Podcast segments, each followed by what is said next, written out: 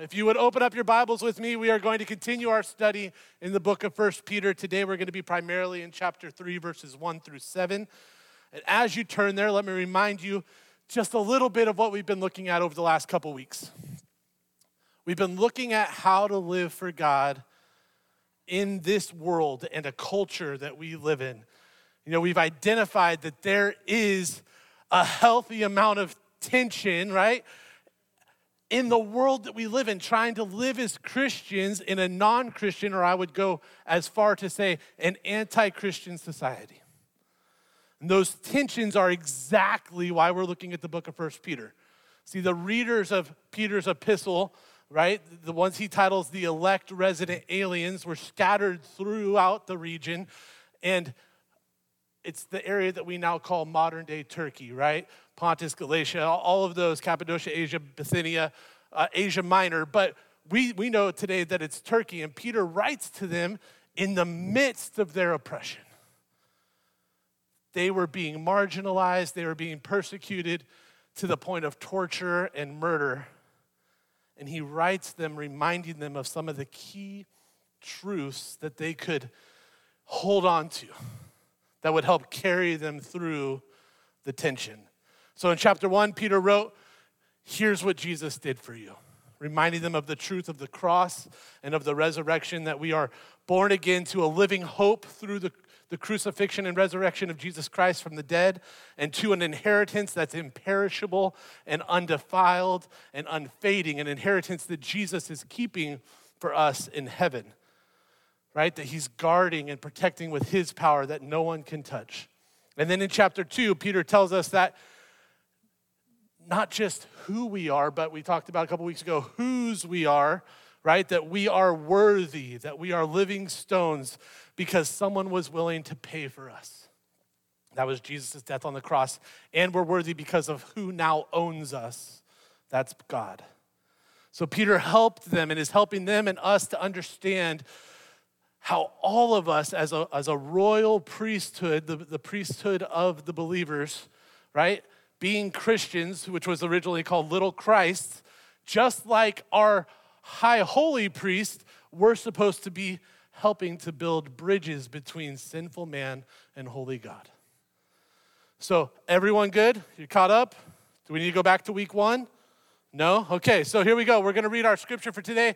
It is First Peter chapter 3, verses 1 through 7. I'm sorry, it's just the next passage. I did not plan this.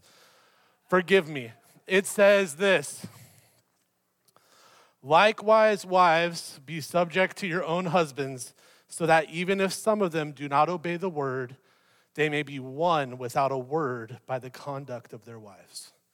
When they see your respectful and pure conduct, do not let your adorning be external, the braiding of hair and the putting on of gold jewelry or the clothing you wear but let your adorning be hidden, be the hidden person of the heart, with the imperishable beauty of a gentle, quiet spirit, which in God's sight is very precious.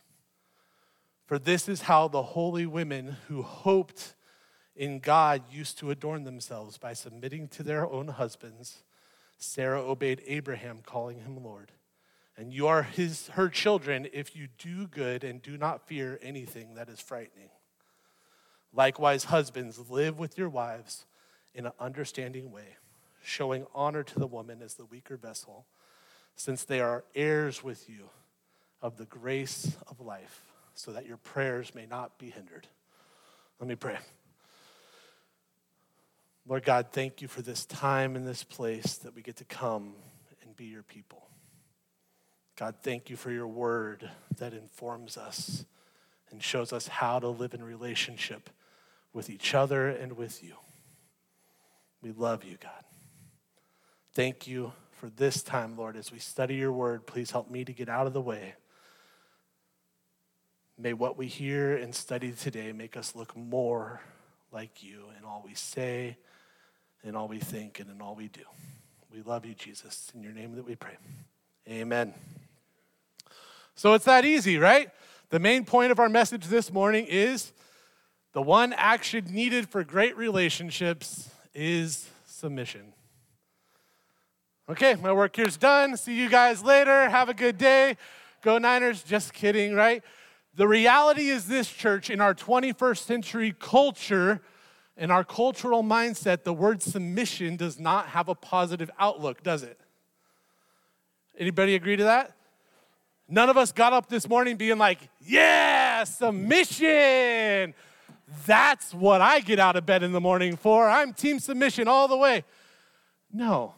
So here's what I did. In order to help us understand this, I looked up our 21st century definitions of submission, and then we're going to compare it to what Peter's actually talking about. Our 21st century definitions of submission that you can find on Google today are this to back down, to bend over to another person's will, to comply, to cower, to cringe, or to live a dog's life. So, in order to talk about this from a biblical mindset, we're going to have to wrap our heads around the fact that that's not what Peter's talking about. Okay? I got a little story for this. I was going to tell this even with my parents in the room, but they're not here today. So I'm still going to tell it, but they'll hear it later. I remember as a kid listening to my parents talking about their wedding, right? And back in the day during traditional weddings, it wasn't all loosey goosey like now, where the man and the woman will search the depths of their hearts and emotion to write their own vows, right? No, they would read or repeat a very specific set of vows from um, the common book of prayer. And they went kind of like this the groom would say, I, Dan, take thee, Elizabeth, that's my wife, so you guys know she's not in the room, to be my wedded wife, to have and to hold from this day forward, for better or for worse, for richer or for poor, in sickness and in health, to love and to cherish, till death do us part, according to God's holy ordinance. And thereto I plight thee my troth. And the bride would say, I blank take thee blank to be my wedded husband all the same things, but then there was another line in there that says, to, to sickness or in health, to love, to cherish, and to obey till death do us part, according to God's holy ordinance. And thereto I plight thee my troth. And so here's what I did know about my parents they both agreed that they hadn't plighted each other's troths. They weren't so much in the old school lingo, but they did have a disagreement in this my dad was 100% sure that my mom, in her earnest attempt to submit to her new husband on that day, said, and to obey. But my mom adamantly denied doing so and therefore had the case that technically she didn't have to. Now, of course, this was mostly comedic in my family, but both sides were fixed on their recollection of how the day went.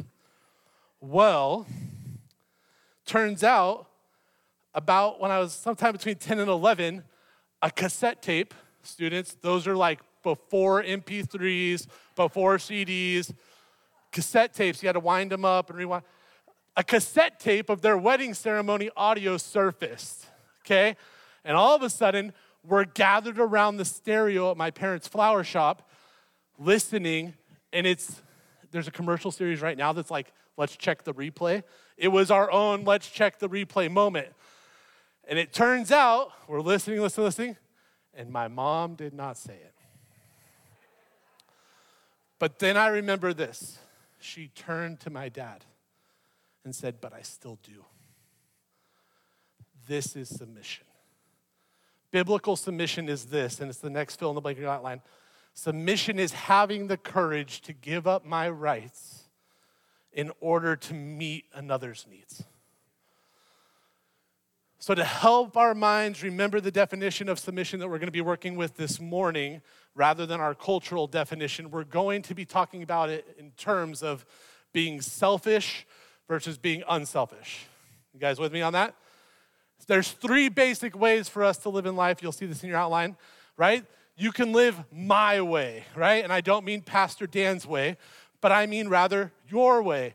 You are all an expert at living your own way, right? In fact, I'll go out on a limb to say that living my way, you only care about what you care about. You only want to talk about what you want to talk about. The things that are important to you are the things you spend your time on. And at the end of the day, the fleshly side of us is the my way. It isn't really interested in what you have to say because you're concerned about things that I'm not concerned about. Right? Don't start elbowing your neighbor or your spouse and being like, that's, that's you. No, this is about me. This is about us. In our flesh, this is where we tend to be. The second thing, the second way you can live life is the other's way. And this is where you'll hear someone say, Man, I, I had to do it. You know, in order to make them happy, I had to. And you feel stuck and obligated and subjected when you live this way. Now, many people will confuse this way of living with biblical submission because they're, they're really doing good. But instead, this way focuses on others, where biblical submission focuses on our relationship with God.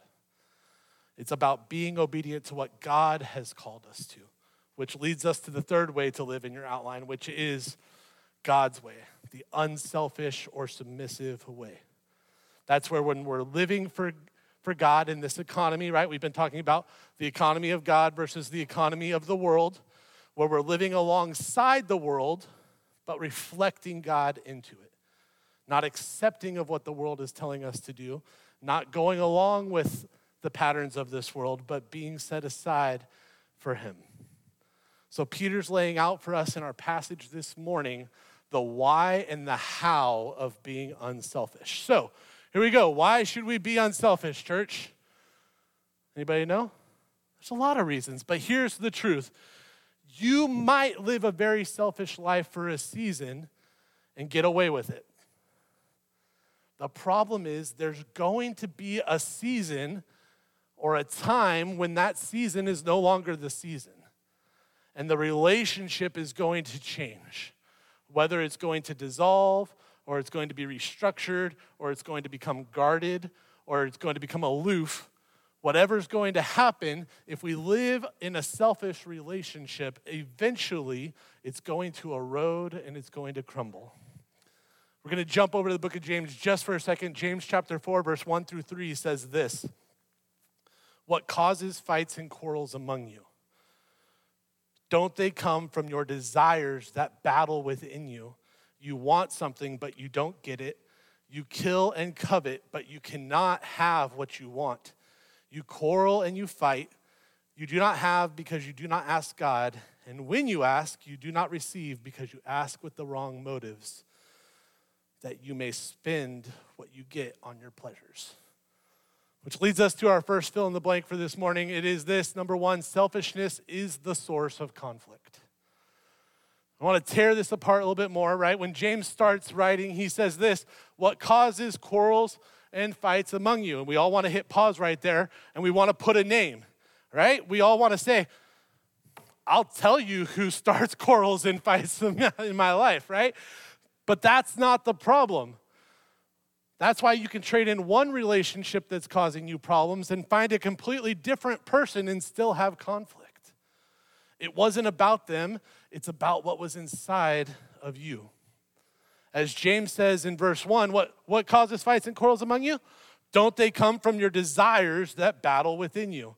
That's the fleshly side. And that's why I love what it says in verse 2. He goes on to say, You want something, but you don't get it, right? You want your way, but you don't get it. And here's the extent to which people will go it says, You kill, which doesn't always mean physically, but it could. You kill and you covet, but you cannot have what you want. You quarrel and fight. You do not have, and this usually never occurs to people, you do not have because you have not asked God. You desire to get it, right? And you're not getting it from them and since you're not getting it from them, now you, we have a problem, right? I want something you're not providing. Now we're going to war. Now, it hasn't even occurred to you yet to pray, but you're just wanting it because you're living out of your flesh and your meistic worldly ideas. Verse 3, he goes on to say, And when you ask, you do not receive because you ask with the wrong motives that you may spend what you get on your pleasures. The last word there, pleasures, translated in the King James is lusts, right? It's the Greek word hedone, I probably said it wrong, Dr. Gino, but that's okay. It is the root word from where we derive the modern philosophic idea of hedonism, right? The hedonism being the, the ethical theory that my pleasure or my sense of satisfaction or fulfilling my desires is the highest good and the proper aim of human life. Not very Christian, is it?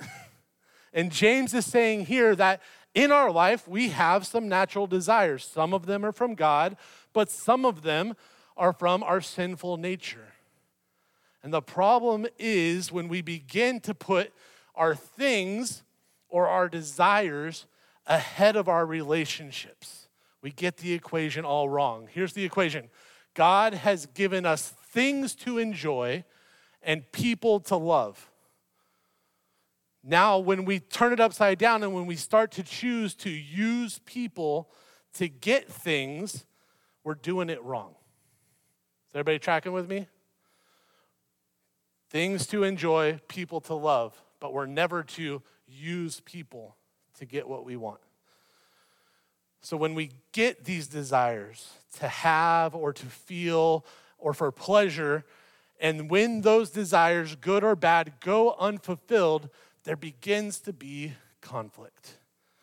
Right? Built into every relationship is a pre equipped mechanism for conflict. Does everybody know what it is? It's called unrealistic expectations. right? Think about it.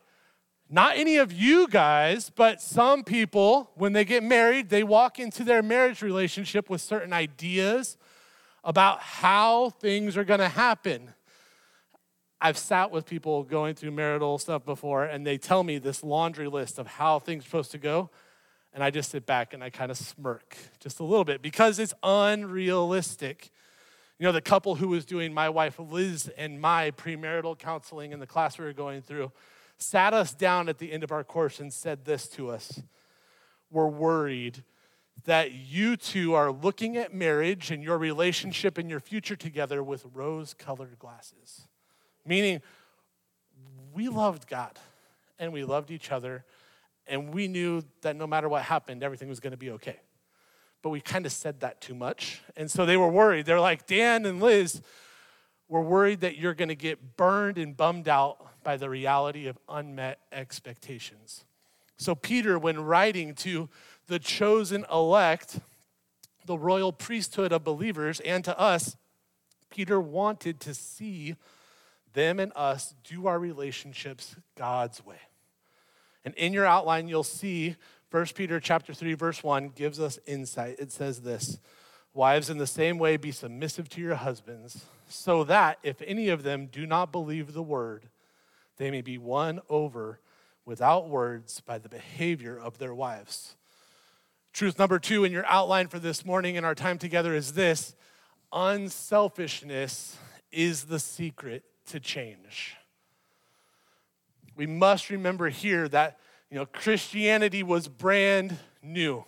Peter was speaking to new converts who probably had chosen to follow God before their spouse, before any of their family, before their friends or their neighbors had made that decision. He's saying to that spouse, here's what your spouse doesn't need.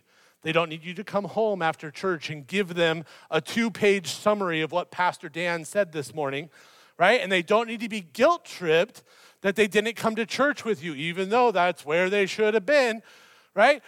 They don't need that. No, it says, wives, in the same way, be submissive. And remember, our definition of that is having the courage to give up my rights in order to meet the other person's needs. And so he's writing to them saying, you right? Be submissive so that they might be won over without words by the behavior of your wives. Or for all of us, when we look at all of our relationships, that they might be won over by the relationship and by our conduct as Christians. In other words, actions speak louder than words, right? In every relationship that we want to change, sometimes we think that if we push, if we nag, if we argue, it'll get through to them, right? So let's just take a poll, right? How many of you believe that that's how change actually happens? Not many of us, right? It might happen for a moment, right? How, how many people have been nagged in submission? The answer is some for a while, right? Maybe for a season, that nagging makes you do the thing that they want you to do, but then after a while, it ends and you don't do it. In fact, I would bet that if you look back over your life, the people that had the biggest impact, the biggest positive impact in your life over the long term would be categorized as someone who, in word, in character, and in deed, was unselfish. Peter says the secret sauce to change is living an unselfish life. And then he goes on in verse 7 to say this do this so that nothing will stop your prayers. Truth number three of our outline in our time together this morning is this selfishness short circuits your prayer life. How's your prayer life doing, church? It's a season that we really need to be praying. And it's one thing that we don't usually connect the dots to that our earthly relationship can affect our effectiveness in our prayer life. You think, oh, well, Pastor Dan, isn't it between me and God? Yes. But your earthly relationships can affect your effectiveness in prayer. And the reason why is this it is when I'm leading a, you know, a meistic type of life and I'm all focused on myself, self centered, relying on me, I don't pray as well. Because prayer when you strip away all the theology and all the messages that could be taught on prayer, prayer in a nutshell is this it is saying, God, I can't, but Lord, I believe that you can. Right? Think about it. When someone finally comes to the end of their rope, maybe you get a, a negative medical diagnosis and you've sought the, the opinions of all the experts and you've tried everything and you just have nothing left to do they look up and they say, right, I guess all I can do now is pray. Translation, I can't, you can. So when we're living a selfish life, basically saying to God, you know, I'm going to do it on my own. I'm going to do it my way. I'm the provider. I'm the man. God looks at us and he says, okay, go for it. Let me know how that goes, Dan. And God's a gentleman. So he's willing to, to step back and let us bang our head against the wall until we're a bloody mess. And then we come back to them, him in humility and let him lead. So here's the question for our time together this morning How can I be unselfish? I don't know. Anybody got ideas? All right? 1 Peter 3 7 shine some light on it for us. It says this Husbands, in the same way, be considerate. Understanding is this consider others' needs. This is your next fill in the blank under can I be unselfish? The Greek here means to live together according to knowledge. And it's not just being kind, right? This does not say consider isn't I'm kind to my friend or I'm kind to my wife. Considerate is I understand, and in this case, your spouse, but it works in all of our relationships. Here's what I'd say if, if you're married or thinking about getting married or ever want to be married in the future, you need to have a PhD in understanding your wife or your husband, right? I'm working on my master's in theology, but I already have a PhD in Elizabethology, right? It's a special course. And she has a PhD in mine, and that's definitely an advanced graduate degree. But the reason why this is, is if you don't understand them, how are you going to know what their needs are? Philippians 4 5 says it this way Let everyone see that you are unselfish and considerate in some of the things that you do. No, right? In all of the things that you do. And I'm learning this lesson in how I raise my boys. I'm having to parent my two year old Benjamin, who just turned two on Wednesday, and I, I'm thinking it's gonna be, you know, the terrible twos. Different than I than I than I fathered my son Boaz when he was two. He was pretty easy. I'm having to learn to be considerate and not just, you know, do what I told you because I'm your dad, right? I have to understand the way his little brain works. And I'm sure I'll continue to learn. There's, there's a book on uh, how to deal and understand men, and the tagline of it is this what makes them tick, tick and what ticks them off right? And you need to know the difference. It's funny, but like the real difference starts with this skill called listening. Is anybody really good at listening? No, not really, right? Because to, to listen well, you have to be willing to work at it. And the truth is, church family, that unless you are like a professional counselor or you work in the mental health care field and have specific training, by nature, none of us are very good listeners. Because we've already agreed that today, by nature, we live in our own little world where we like to listen to what we want to listen to, and we what you have to tell me is probably not what, what I want to hear. So we really have to be willing to work at it. Not in a fleshly way, but as a spiritual thing that we have to be willing to work on in our lives. The second part of listening, right? B in your outline is this let them tell it their way. Now, think about this. We all know this. I'm going to have a little fun. I'm going to go out on a limb and say this. And I think you're all going to agree with me. Women communicate differently than men, right? Like this if I run into someone at Home Depot that I haven't seen in 20 years, I go, hey, how's life? They're like, good. And we fist bump and we keep walking. In that fist bump moment, a lot's been communicated. I got married, I have an awesome job, I have two wonderful kids, life's awesome. Now, if two women meet in the aisle at Home Depot, haven't seen each other in 20 years, they're closing the place down. They're gonna be like trying to sweep the aisles and restock. Ma'am, ma'am, ma'am, you got, we've been closed since Men and women communicate differently. Women usually from emotion, men usually from facts and statistics. And it's not wrong, it's just different. There's a book for marriage titled Women Are Spaghetti and Men Are Waffles. And it just is perfect because it's true. the way we think is different. Here's the problem when, when, uh, when the problem arises and my wife starts telling me about it, she just wants me to listen. But guys are fixers. And it's not because we don't care, it's because we care too much. And so I'm listening, and she's telling me this long story, and I've already solved it in my head. And I'm just waiting for her to take a breath. She's like, da da da da. I'm like, can I get in there?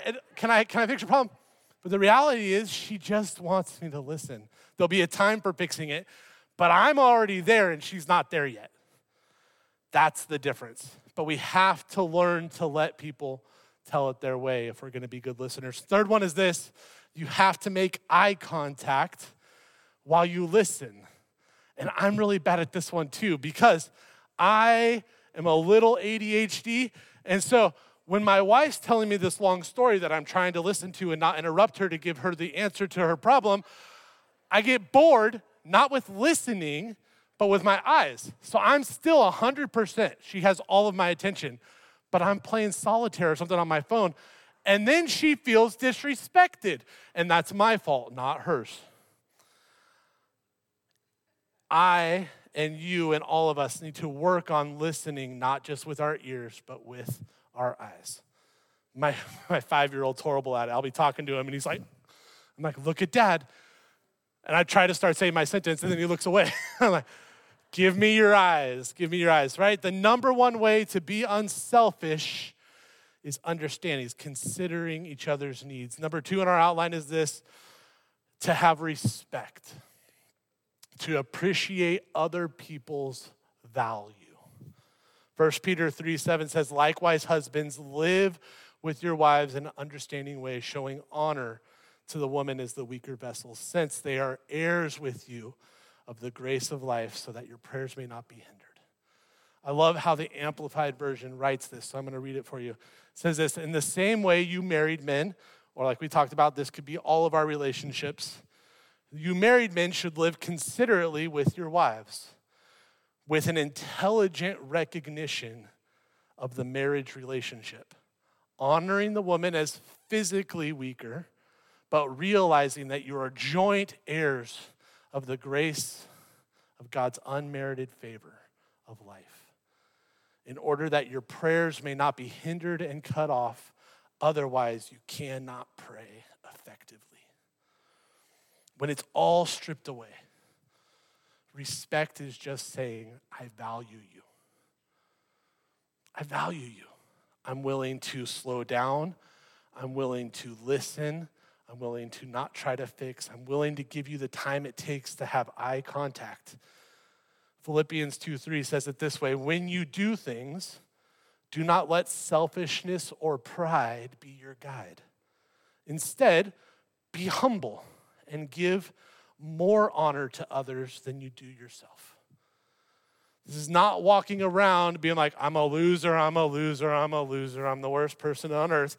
It's making sure to acknowledge and appreciate others for who they are.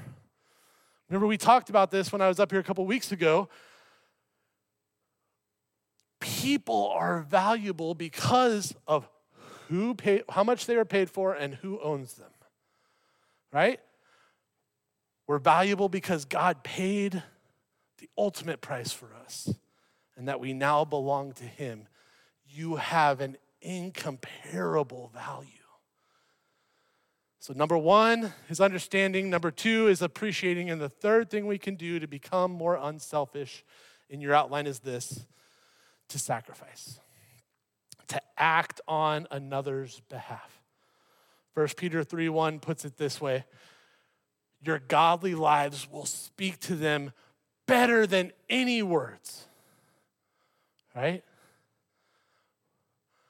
Or 1 John 3:18, let us stop just saying that we love people. Let us really love them and show it by our actions. See, here's the hard question for us to dig through and think about. Are you willing to forego the small things each day for the relationship? You know, the marriage counselors also told my wife and I to live by this motto would you rather be right or happy? right? This is reality. Like, sometimes I choose being right, and then I'm not happy. and I'm prideful about it. And that leads all the way down the, the path, right? Are you willing to forego the small things in life each day in order to be able to have the ability to pour into the relationship? 1 Corinthians 13 5, when talking about love, tells us that love's not rude. Are you willing to not be rude? It's hard because when someone has a really dumb idea, I want to let them know, but I have to do it in a loving way, right? It says it's not self-seeking. It's not easily angered. Anybody struggle with that one? Right? My boys know how to push my buttons, right? And this, and it keeps no record of wrongs. We all have that person in our life that likes to bring up something we did when we were 12. Don't be that person, right? Don't remind your wife or husband of that thing that happened because that's putting your pride in front of the relationship. So, church, to be unselfish, you must as we look at our passage one more time this morning, 1 Peter chapter 3, verse 6, you must do what is good and do not fear any intimidation. So let go of your fear. It's your last fill in the blank. So this is the warning. Our enemy, Satan, wants to use fear to lock you up. He wants to intimidate you, saying, you know, what if? You know, if you help this person, if you meet their needs, they're just going to walk all over you. They're going to use you as a doormat. And in those moments, you must be willing to say, I believe in God's principles more than the fear that's screaming in my head right now. That if I'm obedient to Scripture, that God's going to show up and make himself known in my relationship. Do you believe that? That that louder than the fear, if we obey and if we honor God in our relationships, that He's gonna show up. I need to see some. Yes, no. Some of our relationships, it's hard to believe that because we've been trying for a lot of years and we're frustrated. Can I just challenge you to keep being faithful? Just keep being faithful. There's so many stories of so many wonderful grandmas that were praying for their grandkid that went off the rails, right? And then in God's perfect timing, through a relationship with someone, God brings them back. Keep trusting keep believing. Don't stop, right? First John 4:18 puts it this way. We need have no fear of someone who loves us perfectly. His perfect love for us eliminates all dread of what he might do. You'll see in your outline and on the screen a prayer for you to be taking with you this week and praying for someone in your life that you love. And it says this Jesus, I pray that your attitude of unselfishness would be expressed in my relationship with blank. Thank you for your unselfish love for me. I accept your love for me, and I pray that you would help me to learn to live your way in my relationships. I challenge you to take that this week and pray it. You already know who that person is. And if you don't have someone, you could be praying and put my name in there because I need it. So let's pray. Uh, God, Lord, we love you. Thank you for this time in this place. Lord, we know that your word never returns void. Jesus, thank you for being so unselfish in your love for us that you would come and that you would die and that you would rise to pay the price of my sin and for the sin of the world. We are forever grateful. Lord, help us to live in light of that truth. Help us to reflect you in our unselfishness, in all that we say, in all that we think, Lord, in all that we do. In every relationship that we have, God, we we long to honor and glorify you.